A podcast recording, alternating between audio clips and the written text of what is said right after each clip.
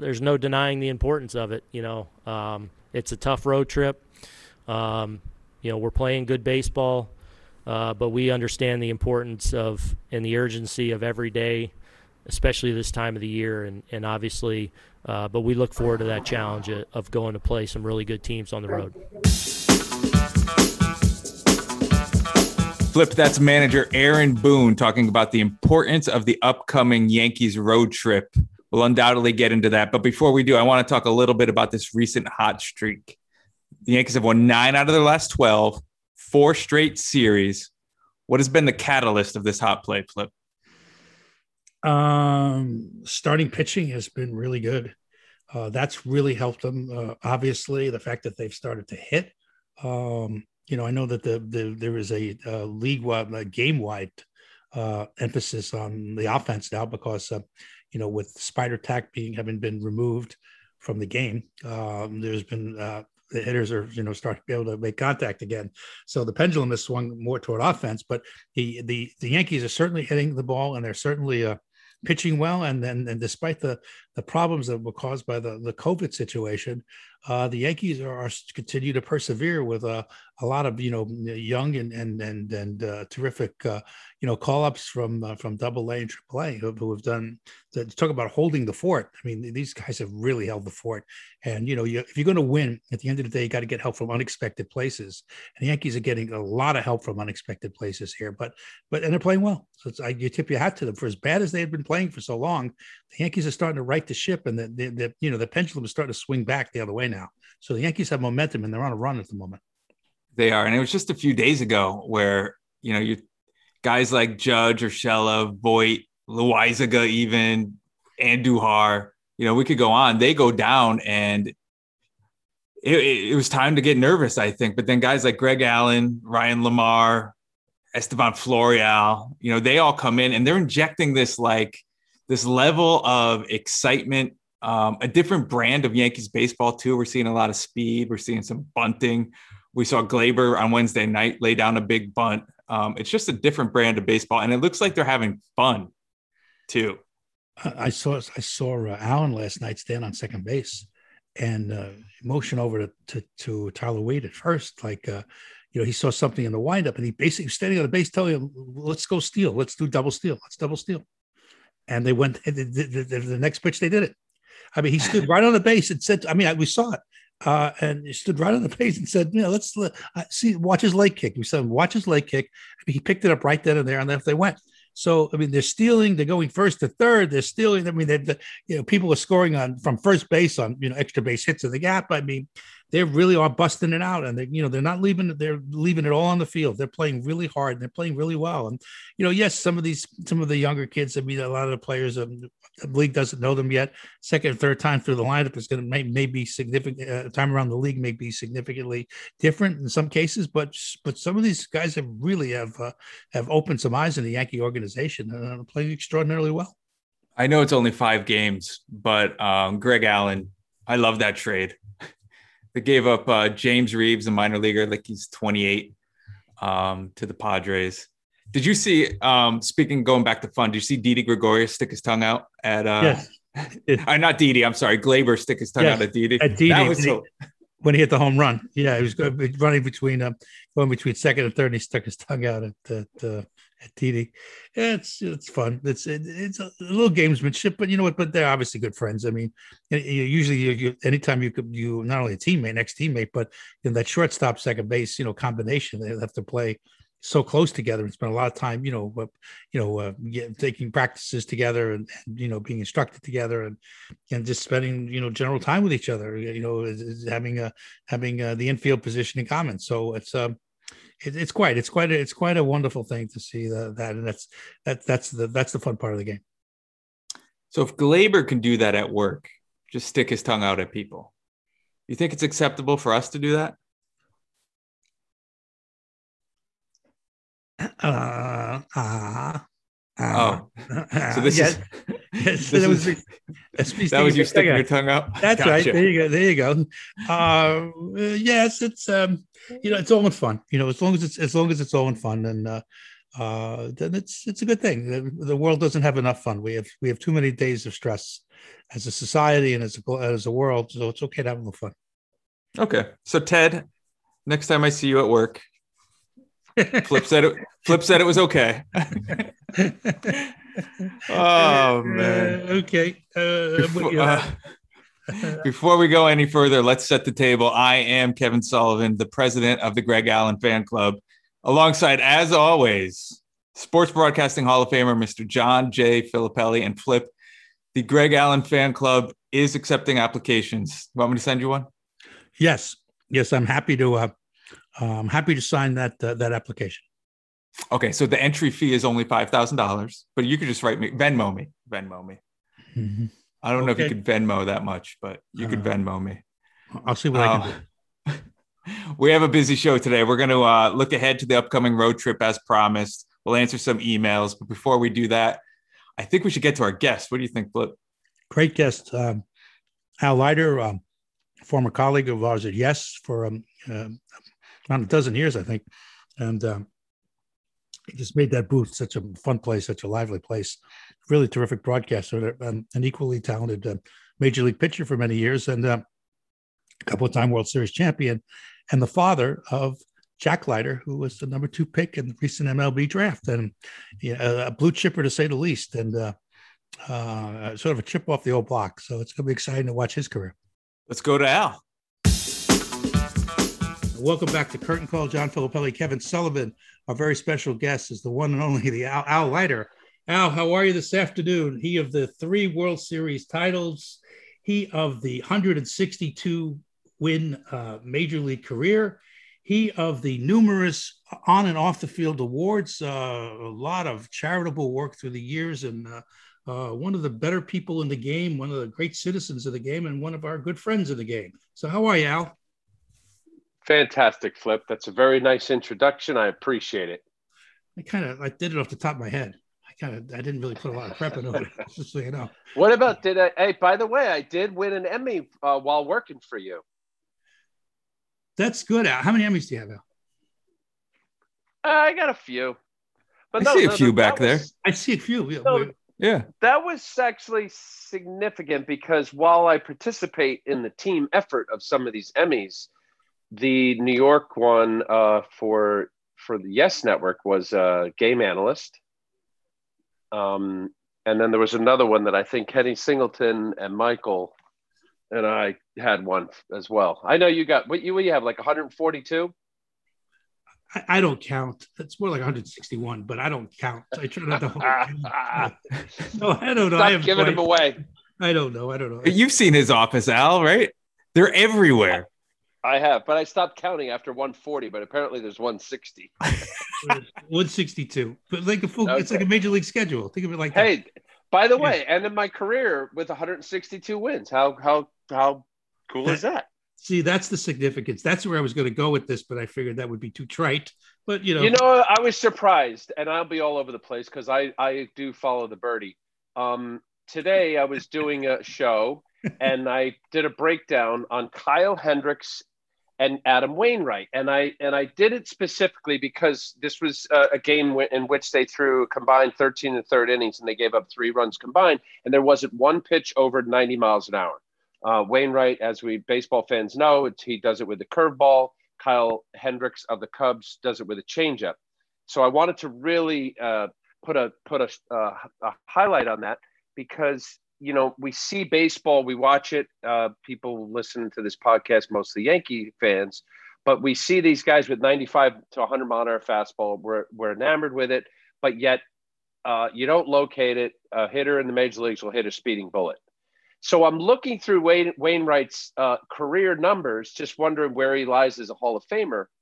And you know, I'm only saying it because I was surprised thinking his career, at least in strikeouts, was more than this uh, old left-hander.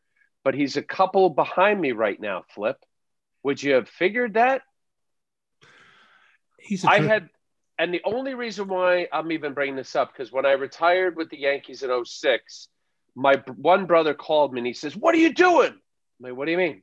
He goes, "You need 24 more strikeouts for 2,000." I said, "Yeah, that's great, Kurt, but it's three thousand, not two thousand. so then I'm pulling up Wainwright today, and he's got nineteen hundred and like twenty one strikeouts.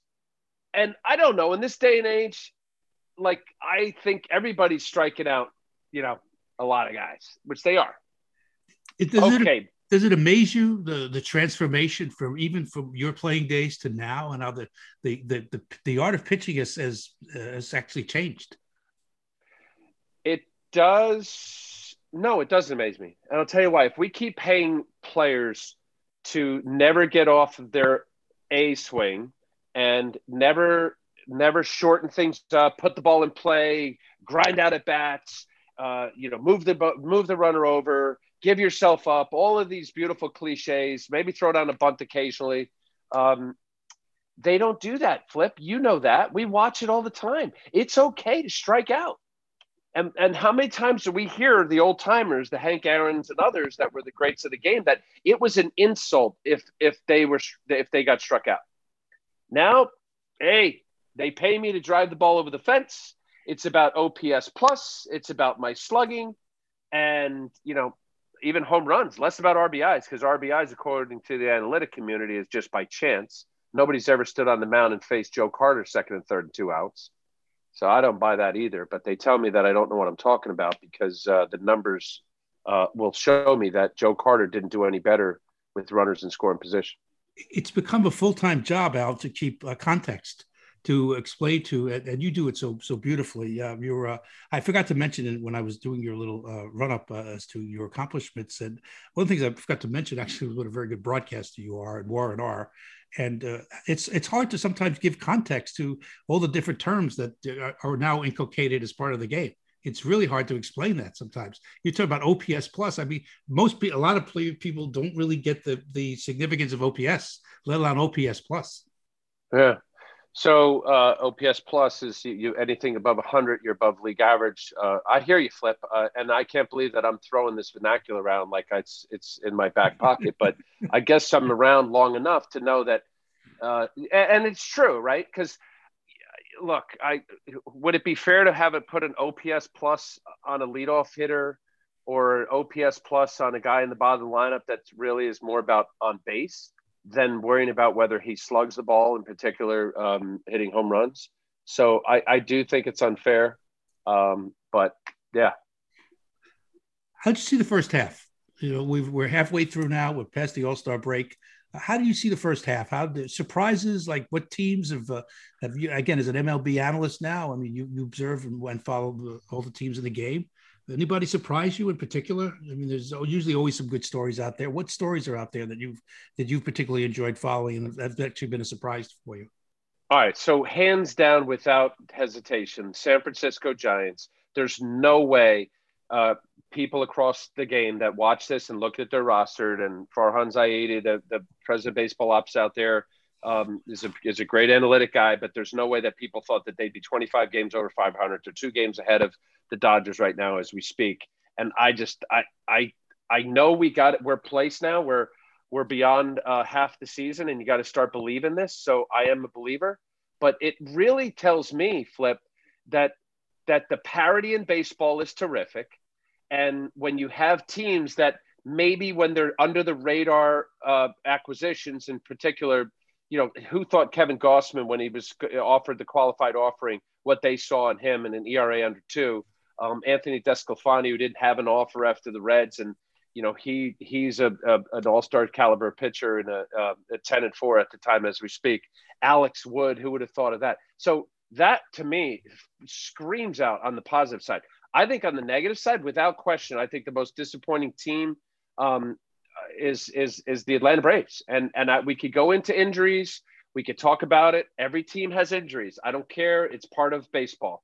It's what's your depth, What's your player development? When you bring up guys from the minor leagues, how much of a difference is it uh, with respect to your everyday player or even your bench guy from your AAA players? Um, and we'll see what happens. Look, they're four and a half games back of the Mets. I still think the NL East is super tight. Uh, I, would like to see some moves. Uh, Ronald Acuna Jr. Really shame what you know happened with his knee.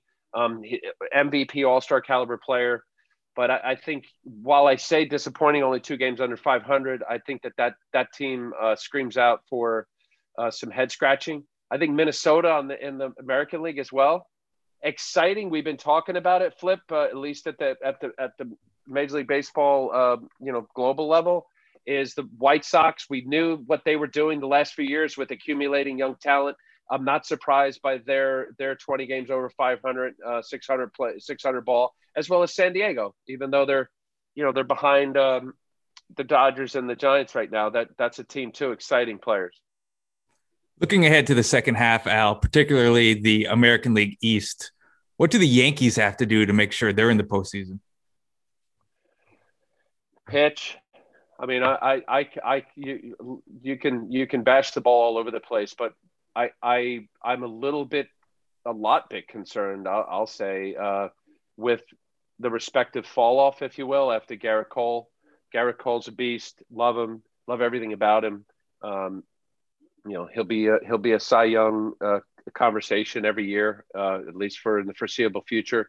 But the fall off after that, uh, with Jordan Montgomery and Jameson Taillon, Domingo German, um, it's not strong enough consistently. I don't believe, and I and I say that with in, in conjunction with an inconsistent offense.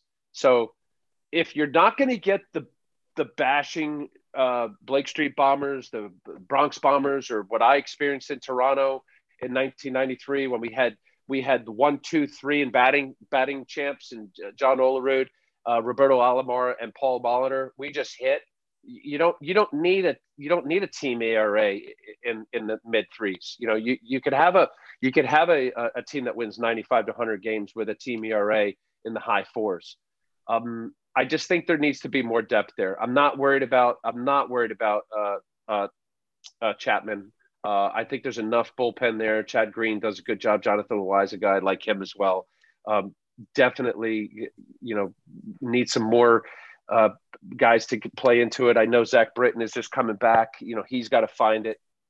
Um, but I would say pitching, and I don't know what's out there, uh, Kevin, as far as the availability of, you know, not just to bring an arm to to solidify the fourth or fifth spot, like a guy.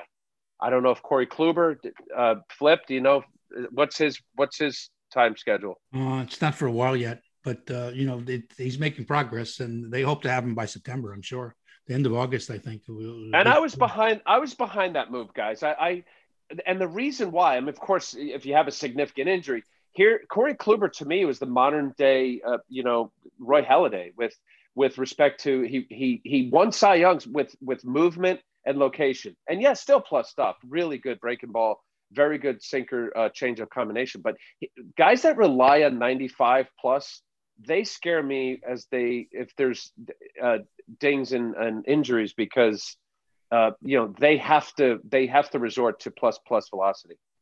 If the Yankees if the Yankees could get themselves into October, which is they've got a chance. I mean, as as we record this, they're seven out in the East and they're three and a half in the second behind the second wild card. So there are teams, they have their work cut out for them for sure. But again, as we record this, they're about to open four games against the Red Sox, and they've got three against Tampa Bay after that. So, you know, the Yankees have a chance to, you know, to do some damage here. And if they can get in October, they have a chance to go deep because I think because you've got Cole, as, you mentioned, but also Taillon has pitched really well lately. He's really sort of coming uh, into his own, I think, and uh, and Severino is due back shortly. So again, I don't know how long it'll take him to find his sea legs, but if he comes back, it can come back and be some semblance of what he was. The Yankees all of a sudden have a have kind of a formidable starting staff and and especially in October, we don't need you know five arms. You know uh, that's the way I, I, look at it. But uh, I, I kind of like them, Al. I, I don't I, listen. They've been through a lot of difficulty, and they've sort of dug a, themselves into a, ho- a, hole that's going to be hard to dig out of. But they are digging as we speak. They, they've been on a bit of a roll. They're making a run. So we'll see. That's my clock, by the way. I got a ship's clock. Can you hear it? yeah. so, ship, but but I have a ship's clock. Sorry. Well, we, we hope to have you it? off, but you're off by a minute, Flip, because at 3:31 it, it went off too. Um, I'm, I'm always off by a minute. That's another story. Just saying. yeah, but uh, go ahead, Kev. So, um, one of the names, you know, Al, you said you don't know where this depth is going to come from, nor do I. obviously. Um, but the Yankees, I think, might be shoppers at the deadline. Um, Joey Gallo is a name. Um, and Kyle Gibson, if you could package those two, there's a pitcher um, from the Rangers. I know um, you'll obviously, and we'll get into it, be intimate with the Rangers really soon. What do you think on that front? Yeah, no, uh, Kevin, you mentioned two guys that would absolutely help. And look, to go back to the Yankee uh, offense, right? Uh, is it there with Sanchez and Judge and a healthy uh, Stanton and Rougned Odor? I think is has created some uh, really nice energy and and let's watch Shelik, you know, be healthy, stay healthy, and come back to what he was a couple couple years ago, as well as LeMahieu and others. Um, so it's there, it's there. But Kevin, to your to to your question, yes, and and and Kyle Gibson, great pickup by Texas from Minnesota and other than his back-to-back clunkers, this guy, all-star, ERA uh, low low twos. Um, but he had he had two bad games uh, back. I wonder if Detroit had something on him because anytime one a team you know bangs around one game and then you come back five days later, but which is what exactly what happened to to Kyle. Any baseball fan knows Joey Gallo's got light tower power hit it out of any ballpark. He doesn't need, a, a, a, excuse me, swing as a left-hander. I like the left-handed bat in the Yankee lineup. I really do. The Yankees are uh, close to the bottom with uh, with average and all, also uh, slugging from left-handed hitters, so they could use the help. And also, Joey could play center field. Um, you know, th- there's he's he's got that and he's done it in in his in his career. So it's not just a, a DH right fielder, first occasional first baseman. He can play center. Do you see? Uh, we we mentioned the Giants as a, as a surprise story. Um, you know, you look at uh, you know the the the White Sox are to me, you know, from from top to bottom. I look at the White Sox and I see them as as maybe the team to beat uh, going into the postseason because of the depth in their starting pitching, their offense being what it is, their just their overall all around talent on that team. I mean, there's some very good teams. Houston is a very good team. The, the Brewers are very good. We don't a lot of people don't give the Brewers the, the credit they deserve, but they're very good too. To go, oh, geez, yeah, a lot of teams that could could could make yeah. a real run. The Brewers here, here's for you. Their, their bullpen, uh, Devin Williams, uh, of course, Josh Hader, but their top three starters: Brandon Woodruff, Corbin Burnes, and Freddie Peralta. Nasty. Na- the numbers reflect and nasty off the chart. Uh, uh, really, really tough.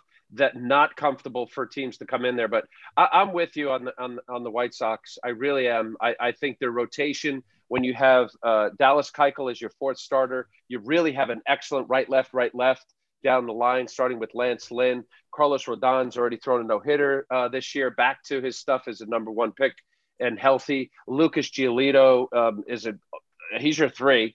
Um, and then in the bullpen, uh, Liam Hendriks, that was an issue. They bring they bring in Liam Hendriks and Michael Kopech is healthy. That, that is a strong club. They're going to have a little bit of trouble at second with Nick Madrigal down, um, who just had a, a knee injury. Um, you know, they'll be they'll be shopping for a second baseman. Switching gears, Al, I've been itching to talk to you for weeks because I was glued to the MLB draft, um, more so this year than any other year prior. Um, so, first, obviously, congratulations to you and your family on Jack being drafted. Um, describe the emotions when you hear Jack Leiter, his name being called. Yeah. So, obviously, amazing, uh, grateful, blessed, uh, appreciative, proud. Uh, anybody who's a parent could imagine, right? You have you have children that you they you, you put them in position to to uh, you know provide and then guide them toward different interests. Um, you know, my son, when I was wrapping up my career, he was around big league ballparks, and he always. What I do remember about Jack was he had a glove and a ball in his hand all the time. Whether walking on in the Upper East Side before I'd go over to Shea Stadium when I was playing, or the end of my career, Yankee Stadium, um, always playing catch uh, in the apartment. We used to have little bounce house balls, and he he'd, he'd hit the ball, and you know we didn't care if it hit anything. Um, yeah, so he loved it, and as a result of fostering that love, who knows where it was going to take him? And you know he started working, so he loved it, and he started working, and he wanted to be really good. So I, when the name was announced, um, you know, it was just a combination of all of it, of all the things as a proud parent, really. Um, but not completely surprised based on his love, his work ethic, and his desire to want to be really good. So you've obviously experienced it from the player side as well as now the parent side. Which is more stressful? Oh, please, Kev. Come on. Oh my God. Oh my God. So I keep score, and you know, people think I'm a little nutty, but it's really about don't answer that flip. And it's really about it's about me staying busy. And I know during the the college world series and all that, they kept they kept finding my wife Lori and I. But what I do is and I started doing it in summer ball because most of the teams that Jack played on, especially high school and all that, they, they, the coach would call the pitches. Um, you know, the kids are allowed to shake, but they generally don't. So in summer ball, you know, it was a conversation for me to have with my son about, hey, so that, you know, that John Filippelli in the second inning, he led off the inning, you know, he was really late on the fastball. He was hitting it late over the first base dugout. Why'd you, you know, why'd just, why'd you throw him breaking ball there? And it engaged the conversation for me to have my son. And it was baseball talk. That's, that's all. So then as it got to where he is now, you know, pitching at Vanderbilt and, you know, being drafted, you know, this next level stuff, I guess, is it kept me busy to not, I guess, get to those, that nervous place. So I was while I'm while because it wasn't just keeping score. I, I, chart you know ball strikes, first pitch strikes, and win the one one count and some other crazy stuff. Um, it kept me busy, so it lessens my nerves, Kev. I get it.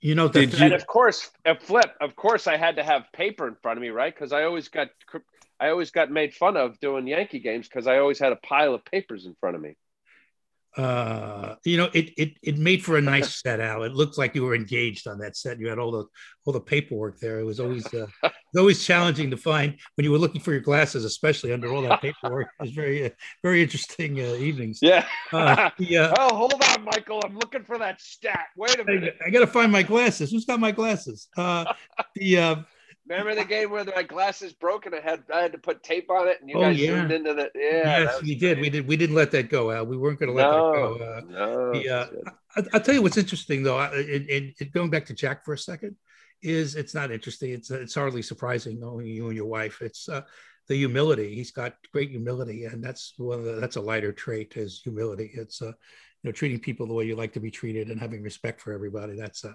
that uh, ultimately uh, we could talk about changeups and fastballs and sliders and that's all good.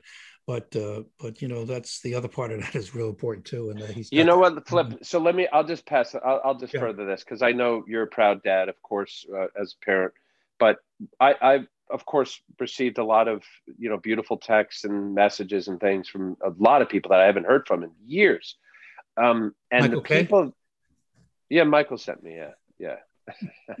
Not yeah, further back than Michael. Um, so, but I, I couldn't be more proud of some of the beautiful things that people were saying about my son, who either they coached or scouted him, or he was on one of these, you know, these these other cool teams that he was on about the person about the person and you're right it wasn't about his vertical movement on his fastball or you know the curveball you know that it was you know, you, your son's a good kid. And um, yeah, boy, I'll take that any day.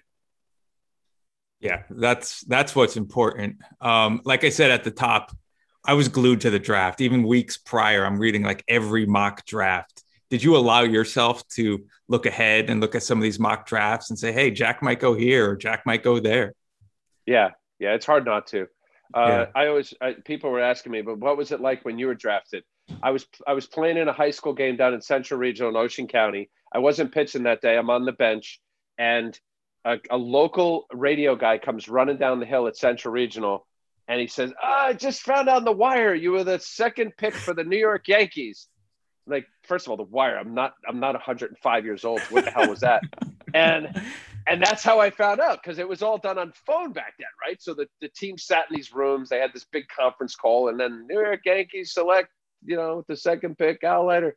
Um, you know, now crazy, right? In our world with with the phone and Twitter and all of it. Yeah. So how could I not, Kevin? Right? It's it's it's in your face. There's curiosity, um, and while it while they are mock drafts, I think they the people who do these things they they talk to enough people, and it's pretty close. You know, they're they're you know these mock drafts are pretty close. They were. Isn't it crazy though, right? Like you were playing a game, someone's screaming, "The wire, the wire! Al got drafted!" Right, and we yeah. watched your son live. Yeah. We watched him live get drafted in just a few decades. Um, that that to me is crazy. Yeah. Yes. He could, have, and, uh, he could have fallen to the Red Sox, although not likely that he would have gone four because of you know his pedigree and all. I mean, and his outstanding you know collegiate career. How, he have fallen that far, but four is not flip. Two. Yeah. How would how how would that have worked with with you, Flip? My son's playing for the Red Sox. You'd have you'd have hated I, Jack. No, I, I, wouldn't have hated him. I just I just you know I no I would never hate your son. I just would have. Uh, I just would have had to bite my lip from talking to him. That's all. We, we yeah. come to an understanding. We, no, here. So, so flip. This is what I always had to endure when um, yes. I had teammates. When my brother was pitching it, my brother Mark pitched in the big leagues for 11 years, and you know, occasionally he would start against the team I was on. And inadvertently, I'm sitting on the bench. I got my work in. I got my coffee in hand. I walk out to the dugout, and I'll get some jerky teammate. Oh, so Al, who are you rooting for tonight? I'm like, you know what I'm rooting for? I'm rooting for you to go over. That's for sure. The fact that you're asking me. But you know, it came down to this. The the days that that I was pitching against my brother or my brother's pitching against me, I said, brother, I love you. I hope you go seven scoreless and then we win in the eighth or ninth. That's what I rooted for. You know so, what you find yourself doing too? You know what you find yourself doing a lot? I mean, it, it's different, I think, when it's immediate family, obviously, but you know, you find yourself like uh, no matter what uh, side of the fence you're on or what team you, you support, you find yourself rooting for individuals because you have friends in the game. And, you know, it's hard to, uh, you know, you, you want your team to win, but you also would like to see the, the, the friends of yours, the people you respect that are close to, you'd like to see them do well. So, you know, it's, it's sometimes you get a little torn in, in, terms of rooting alliances and things of that nature. And at the end of the day, ultimately in our position anyway, we, you know, we like to be professional. We try to, we try to gear ourselves toward being professional, but, you know, we still wear, you know, we, when you work for a ball club and around a ball club, it's hard not to have an allegiance to that team. It just is. It shouldn't be, of course. Flip it. I, I don't get. I know you're a pro and you're a legend, I never got that where local broadcast is supposed to pretend like they're not rooting. I'm not saying root. You don't yeah. cheer. I don't get that. People, 90% of the people are going to tune into a Mets game tonight or a Yankee game on. Yes, they're Yankee fans. Do they want to know that the broadcaster doesn't like the Yankees? Come on, it's silly. I, you listen to these critics; they're a bunch of morons. The only thing I don't like is when the announcer will say "us" or "we." That's fine. That's, I Kevin, I agree with you because you, us or we, you didn't do anything. Right. But you're, but you are a fan. Listen, Jerry Seinfeld had it right. And Flip, I'm glad you said that because I had my son root for players when he was a little boy. He loved Evan Longoria. He loved Ichiro. He loved uh, uh, uh, Miguel Cabrera. Uh, he loved Derek Jeter. Like he had players he liked, and I love that because I got that. I was a Met fan growing up in New Jersey, and I get drafted by the Yankees three years out of high school. I pitch at Yankee Stadium, and Don Mattingly's my first baseman, and Ron Guidry's in the rotation with me, and I'm pitching with Tommy John. I'm throwing to Rick Cerone, and are you kidding me? Pinch myself. And then I get traded to Toronto, and I play in Toronto for seven years. Like, okay, I guess I'm a Toronto fan. And then I sign with the Marlins. Okay, and now I'm with the Mets. All right, that's good too. Seinfeld was right. You're rooting for laundries, logos, and marks. You you you rooted for Paul Beeston when you were in Toronto. oh, How do you Paul. not root for Paul Beeston? You know? Oh my God, I love Paul. And one of the nicest people uh, I've ever met in the game. Really, gentleman, good guy. So you know, it's hard to, and when especially if your team isn't in it, you know, it's easy to sort of say, okay, my team isn't in it. So where's my surrogate team? Where where am I going? Where am I going? allegiance going to be in the postseason? Or, you know, uh, I have a national league team. I, there's a that I follow.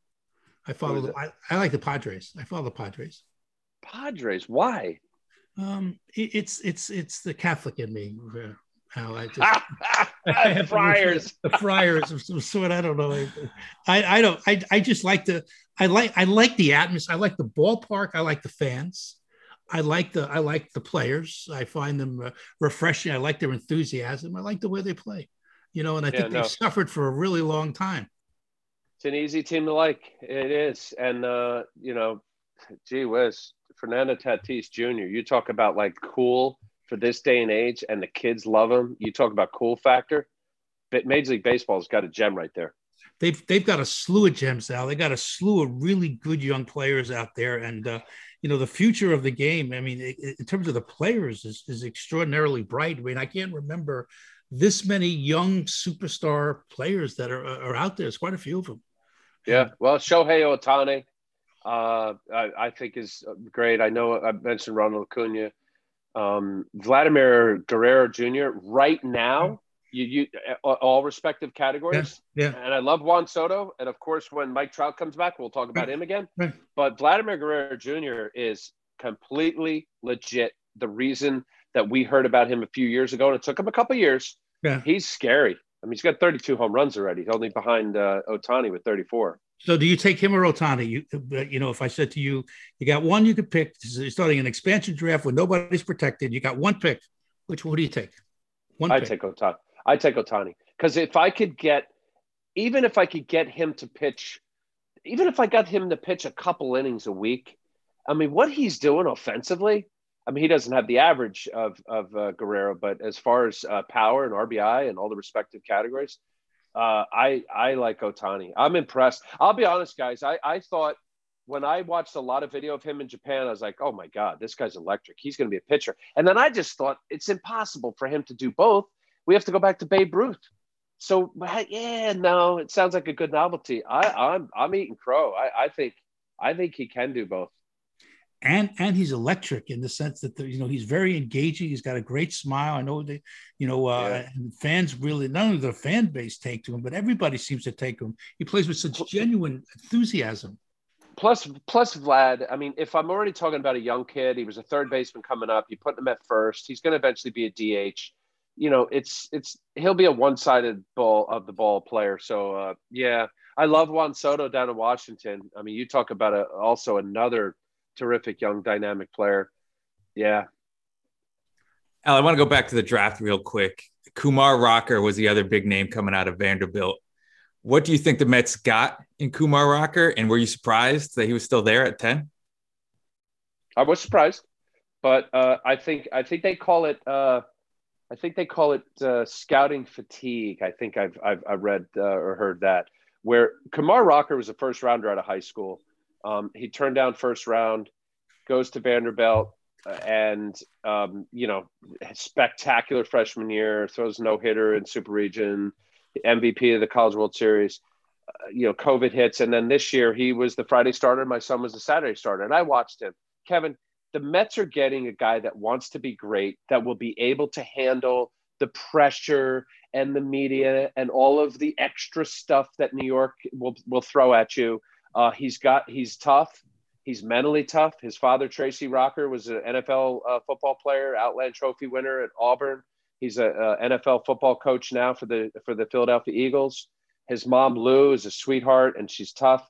Uh, he's he's for me he's definite I, I he's a he's a big league uh, starter he's got plus plus velocity I, I seen it with my own eyes a lot of 98s really good two breaking balls doesn't didn't hasn't used his changeup consistently enough but it's there um you know it, good I, I'm, I'm a big fan i think the mets have a really good one there's chatter he might come up this year no you might see him you don't think so no, no, no, no chance.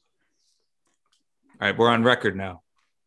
Well, what do I know? But I, I, I no, a lot. I, would say Al Leiter knows a lot. Yeah. So Al, I, I, I lose all these bets. So that's yes. Flip wins all these bets. So uh, you're in a good spot. Don't worry. All tell right. him about the Orioles. Tell tell Al about the Orioles. I thought last year in a COVID shortened season that they had an opportunity to make the postseason. I don't think that's crazy. They came out of the gates hot. Yeah, they won uh, three. They won three of their first five. That's hot. they won't let early me, on. He won't let me live it down. Yeah. You know what? It's the safe bet. It's just like if you were a, a, a, scouting director, you want the safe bet, get the college guy who's is closer to the big leagues than that that three sport athlete that you're you're drafted on future. Uh, how many guys have we seen that over the years? That that that guy who plays football, basketball, baseball, and five years later, you're wondering where that kid is. Yeah. Well, I excelled at nothing, so I feel good. Oh, Stop. Flip, you did all right. Uh, depends on what your metric is, but What wing of your house are you in? I, I, do you want to hear my clock again? You want to hear my ship's clock? Again? if we keep going, we will. I know. I I, wanna don't hear pour that. out. Flip, I want to hear the, the, the ship uh, foghorn. All right, let's see if I can do this. Hold on a second. Good. Vamp till I get to the clock here. Here we go. Ready? I actually was kidding. Speaking of Emmys, uh, this is an audio podcast, so we can see, but the listeners can't. I- I'm losing track of all the Emmys behind Flip. Well, that was that was the bottom. I got to go to the top. Here we go. Here comes the clock. Here we go. Ready? We'll add it in post. Isn't that nice? Isn't that No, nice? that that looked like it. We were, it was like the third round bell. That was for the fourth round. it's really nice. I really like this clock. I got it as a I got as a gift to myself because if I waited for somebody to buy it for me and my family. I waited a long time. So I bought myself a gift and I'm really, really quite impressed with this gift. It's very nice. It's nice that, that it tells time. That's like a bonus because it's really sharp looking. Does But- the bird come out in the little bird house? That's right. Little pop Kevin, you don't remember that when the little doot doot Yeah, cuckoo, yeah. the bird comes Yeah, out? I, I would see it on cartoons. I see the Yeah, three cuckoo stooges. clock. The three stooges used that. the cuckoo clock, right?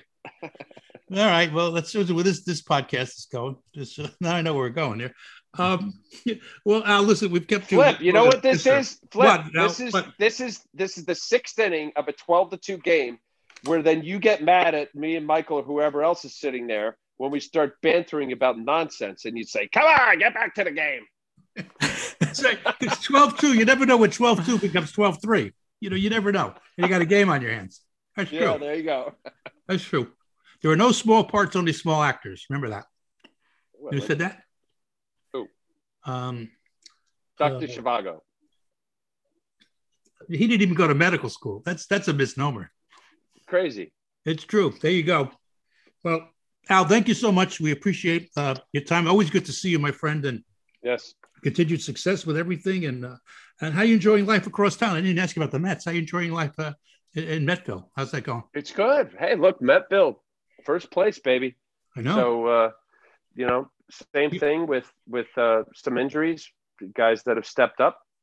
Um, you know, it's it's been. I wonder, you know, where the Mets would be without Marcus Stroman. What he's been able to do had a little bit of a rough spot. Jacob Grom is uh, is throwing again, so that's good. Um, there's How do you rate him out? How do you how do you speaking of Degrom? Let's let's just spend a second here. Yeah. How do you all time? I mean, I mean, you you're obviously a student of the game and you know what you're watching and see his dominance like this. I mean, when he was coming up and they had, you know, they had they had Matt Harvey and Syndergaard, you say out of three, he was probably three. I mean, and now he turns out to be not only the, the best of the three, but one of the elite pitchers maybe ever. Yeah. So uh, I, I, let's hold, let's tap the brakes on forever because he's got 77 wins. But uh, what he's done, Flip, uh, certainly with a couple Cy Youngs and arguably could have won another one um, in 20, or uh, you know, it just just off the chart. And I think the body of work. I hope that he, we're talking about him in the same light in five years from now. If we could get a few more years, and it doesn't even have to be at the 170 ERA or the 240 ERA or what he's carrying right now. He's going to carry right now as we speak. He's got an ERA right at one. So, but it's you know all time great stuff in these three or four windows. You put him up with the top guys. You do. And I know there's some argument then because if you go back to Bob Gibson days where the guy completed you know 30 of 38 starts, like it's a different era, so the innings are going to be different. But pure domination in what we're watching with our eyeballs in 2020 you know 17 18 19 20 21 this window there he's the best pitcher.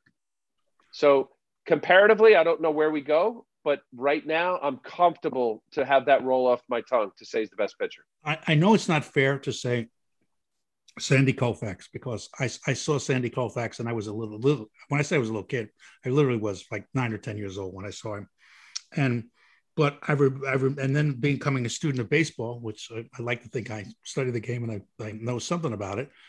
I um I I must tell you his his accomplishments were singularly off the charts.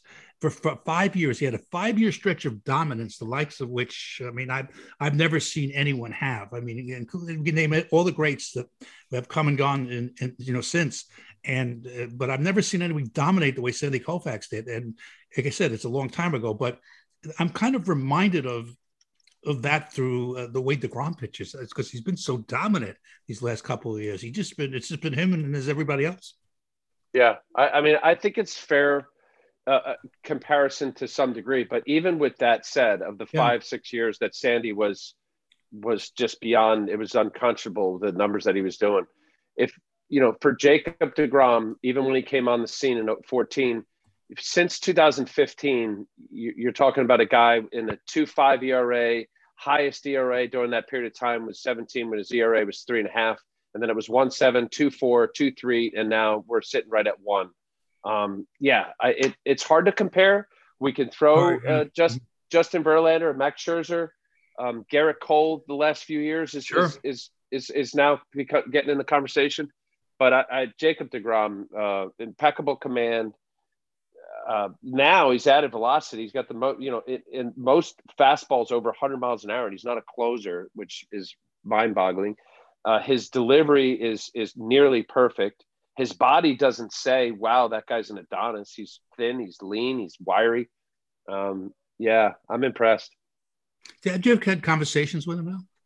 You Oh yeah, yeah. No, I, I love Jake. I he's he's good, and he thinks. What I like about it, it, where where he cut, you know, look, he was a shortstop at Stetson, right? And he started to pitch a little bit, and there was that two way kind of uh, thought with him, uh, at least as when he was drafted. There was a lot of teams that passed on him, what, in the ninth round. Um, so you know, Stetson. he, yes, Stetson University. So I think he comes. I think he comes watching. There you go, Stetson hat. I think. I think he he he he analyzes hitters from the perspective of of a hitter because in his own brain and mind he thinks he's a hitter uh, because he was, albeit at the college level. And I think that's helpful. I remember when Roger Clemens said that when uh, one of his All Star games, I think it was in Houston when he was with the Red Sox, and he faced Dwight Gooden, and he's in the box. That's when pitchers actually hit during an All Star game, and the ball was thrown from Roger or uh, from Doc, and uh, Roger turns back to the umpire and goes, "Do I throw that hard?" And they're like, "Yeah." He goes, "Oh my god, I can't hit that." So you know the idea of like, and it's true. When I was in the American League with the Yankees in Toronto before interleague play uh, and and and you know ever hitting, until I got to the National League, you don't really know how difficult it is to hit, as it is to hit until you get in the box and see how hard it is to hit. And that's the philosophy I got for uh, Jake, and I'm sticking to it. Congratulations again, Al. Appreciate the time. And uh, this is number two for you, right? Number two appearance on Curtain Call. Yes, yes. All right, we'll, have you back. And when we do, we'll talk about Kumar Rocker pitching this baseball season in the bigs. Kev, let me get it for you because this Kumar, it's Kumar. Kumar. Yeah, people. I, I said Kumar for the longest time until his mom said it's Kumar. Well, if mom says it, she knows. Ah, right? Kumar. Kumar, Tomorrow today, It's the- gone tomorrow. Kumar today. That's, that's it. there you go. But uh, he's got a, he's got a quite a career in front of him too as well. It's exciting. It's an exciting time for the game, and uh, you know, uh, it's uh, and again, it's uh, really nice to see you again, Al. You were one of the gentlemen in the, of the game, and it was a pleasure to uh, have you. Uh, and yes, for the years you were with us, and uh, I miss you. We miss you. I know Paul and and, then David and Michael uh, talk about you all the time, and you know, and uh, so and we we miss you. We miss you a lot, and uh, we wish you good things. And we're very proud of your son. And, and if he grows up and be uh, the professional that his dad was, I mean, you this is going to be quite an accomplishment. Thank you, Flip. It means a lot. You're a friend. I appreciate you giving me the opportunity uh, for the 12 years that I was at Yes. And uh, hey, thanks for inviting me to chat with you guys. Always, always, always welcome here. That's the great Al Leiter. It's amazing when you look at it, Flip. Al telling that story about when he got drafted, and and he's playing a game, and he's talking about somebody running down. I, I envision when he said the wire, I envisioned like a kid in knickers and suspenders and a hat waving like a newspaper. Al got drafted. Al got drafted. I mean, like in the Sting with the Wire Room. Yeah. they, they were on the Wire Room and they're, they're following the horse racing in the Wire Room, and yeah, I mean, it did conjure up images of, uh, you know, the 1920s and the 1930s for some reason. And Al's not all that old. He's really not, but it did conjure up those those kind of images. He's great though. How great a guest is Al Leiter? Oh, he's so easy to talk to. He is great. Okay, so as promised, let's look ahead to the upcoming road trip flip.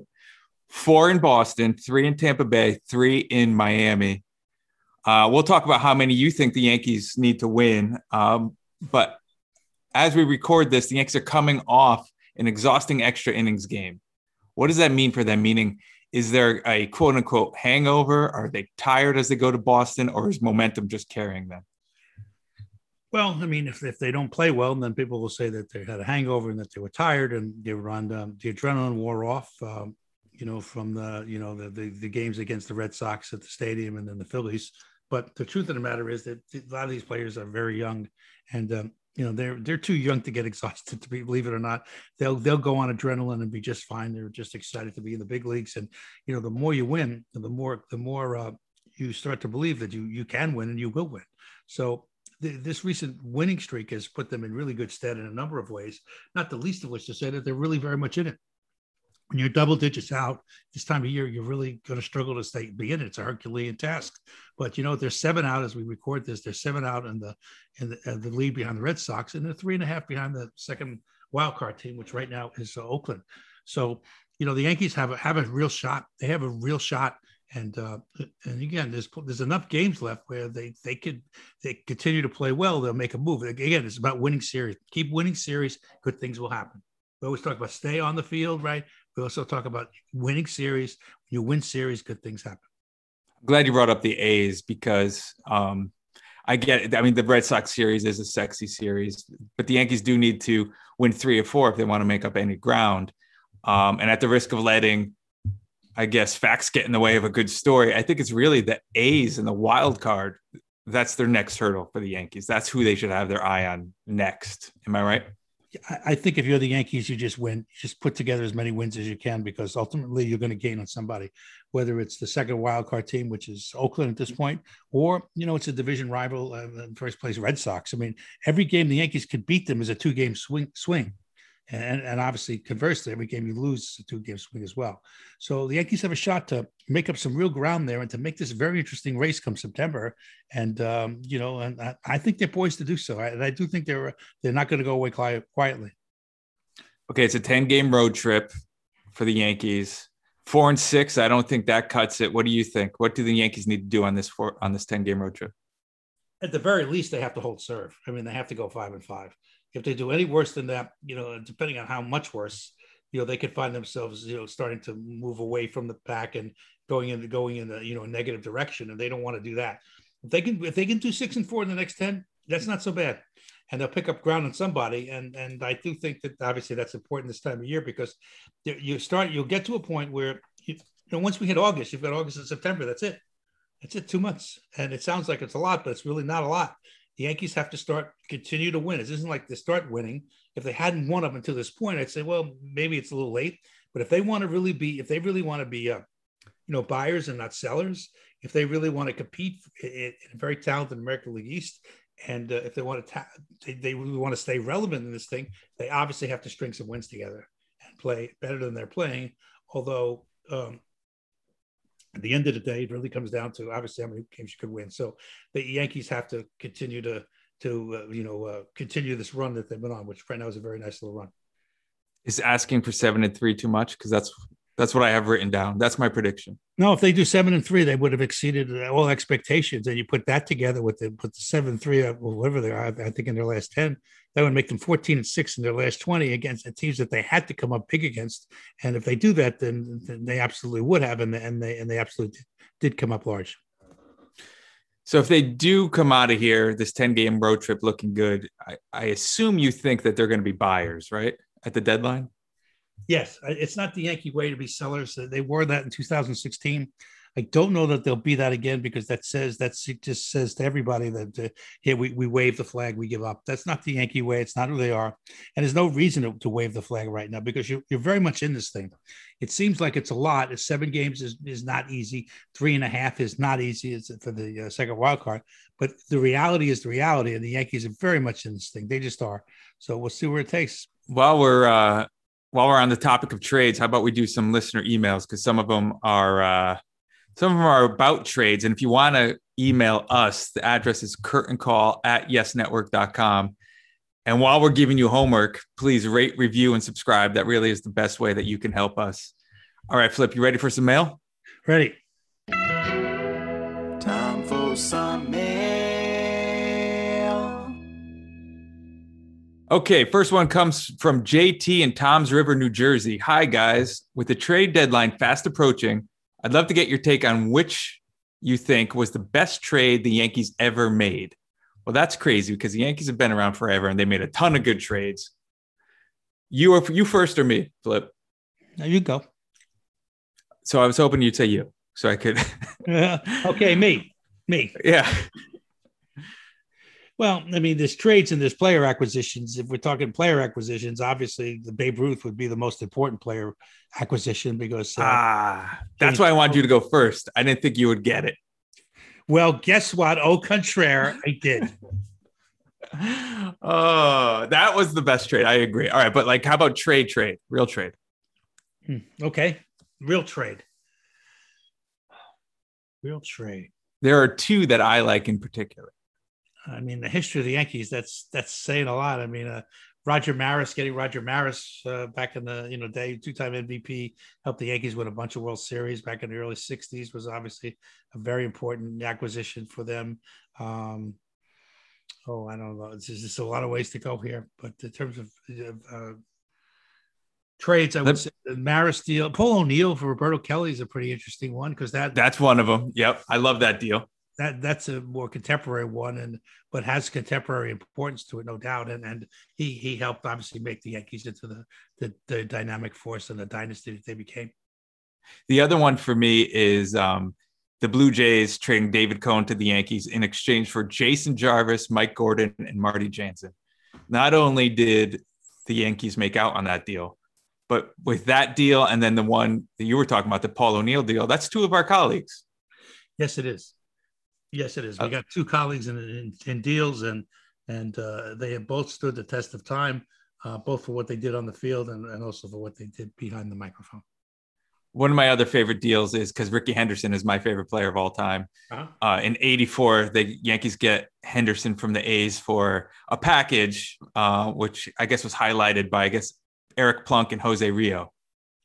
Yes, uh, Jose Rijo was actually very Rijo was actually a very good pitcher. Yeah. Uh, but never quite reached his potential, but was going to be, uh, you know, he was uh, he was the second coming of Doc Gooden.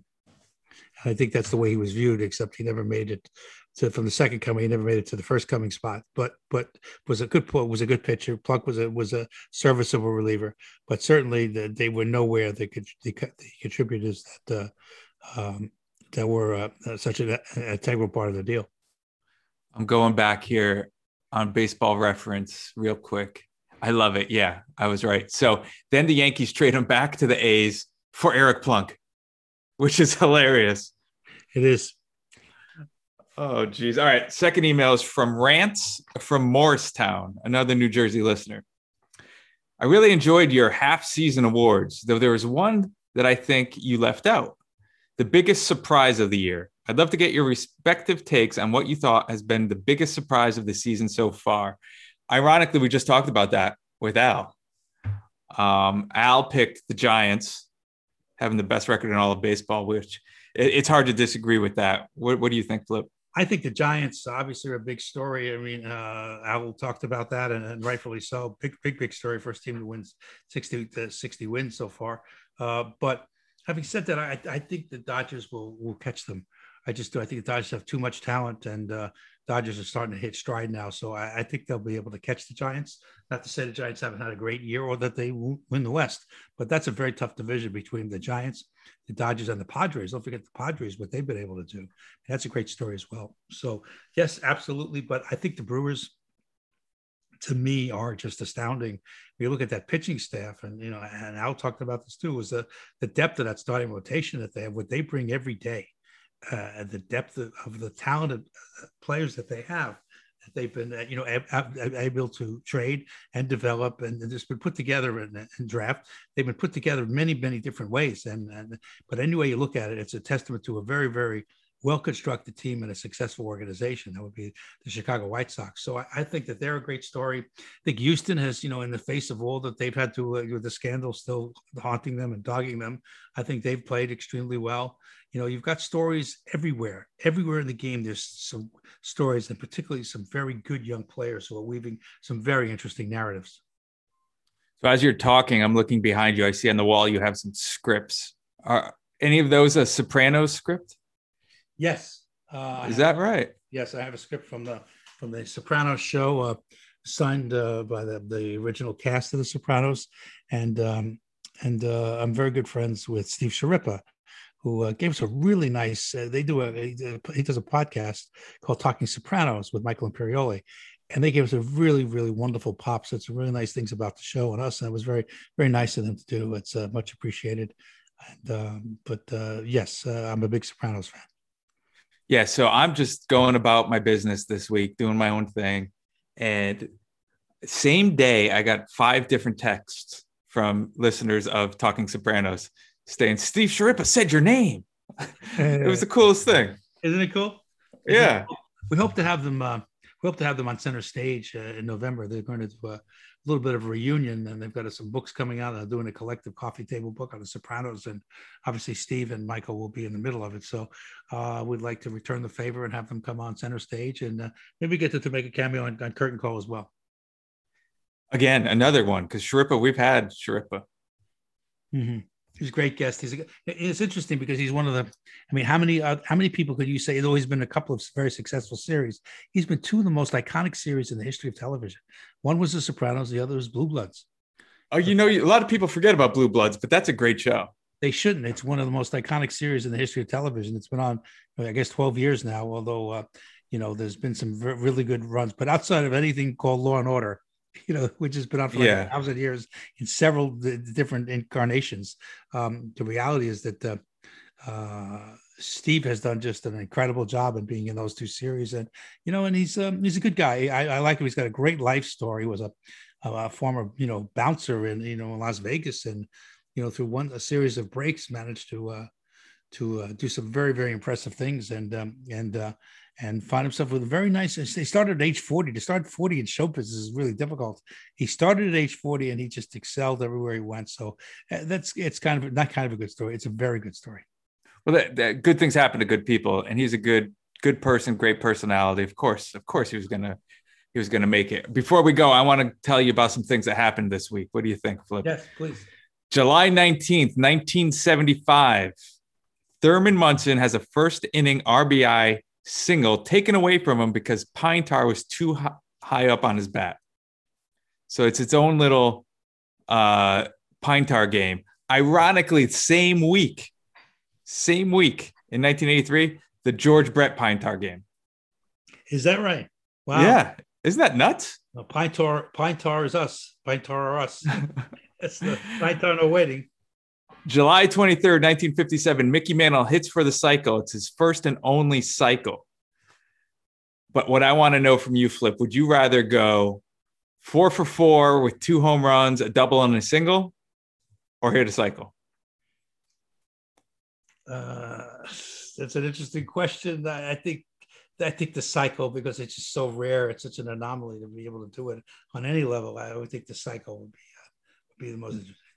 No, the answer is two home runs, a double, and a single. Why? Well, it's more total bases. No, yeah, I guess. Uh, no, I guess you're right. It is. I was. Yeah, everyone, everyone says the cycle. Yeah, because it's so it's such a rare accomplishment. Yeah, you know? I'd so, rather have the two yeah. home runs. Yeah, I get it. I understand. That that makes more sense to me. I wasn't thinking like that, but that's one for you, Kev. So that's 551 for Flip, one for Kev. I was due. That's all. Yeah, yeah, uh, big time. On that note, I, I got to leave while I'm up ahead had a very exciting show. We did some uh, review of the first half, did a little preview of the second half of the season. We had a very special guest Al Leiter, who was always a lot of fun. We talked about his uh, his son embarking on his incredible, what's going to be, I'm sure, an incredible major league career. What a special kid uh, Jack Leiter is, number two player in the in the draft. So it's uh, very, very exciting to see him launch and uh, to share some of that excitement with us. That was a wonderful thing. And uh, so we did a little of that, we did a little of this, a little of that. And at the end of the day, we had some fun. So, the words of the great Ashley Fugazi, it's time to land the plane. So, what do you say, Kevin? You want to land this plane? Let's land it. Rate, review, subscribe. Bye.